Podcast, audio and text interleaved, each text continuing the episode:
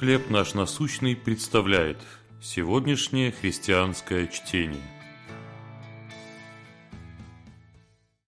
Сердце глазам не открой.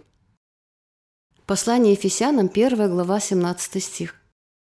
«Молюсь, чтобы Бог Господа нашего Иисуса Христа, Отец Славы, дал вам духа премудрости и откровения к познанию Его».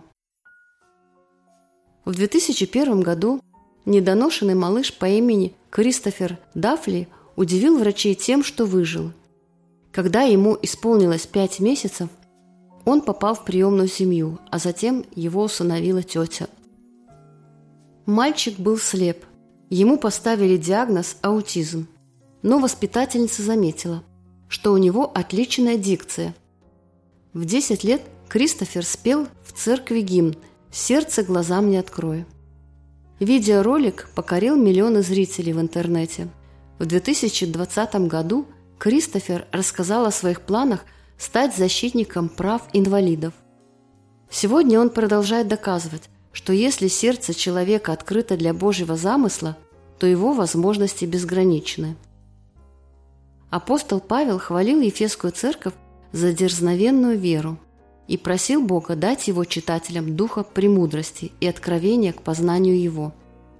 Он молился, чтобы Бог просветил очи сердца Ефесян, и они могли понять, в чем состоит надежда призвания Его и какое богатство славного наследия Его – Будем и мы просить Бога открыть нам себя.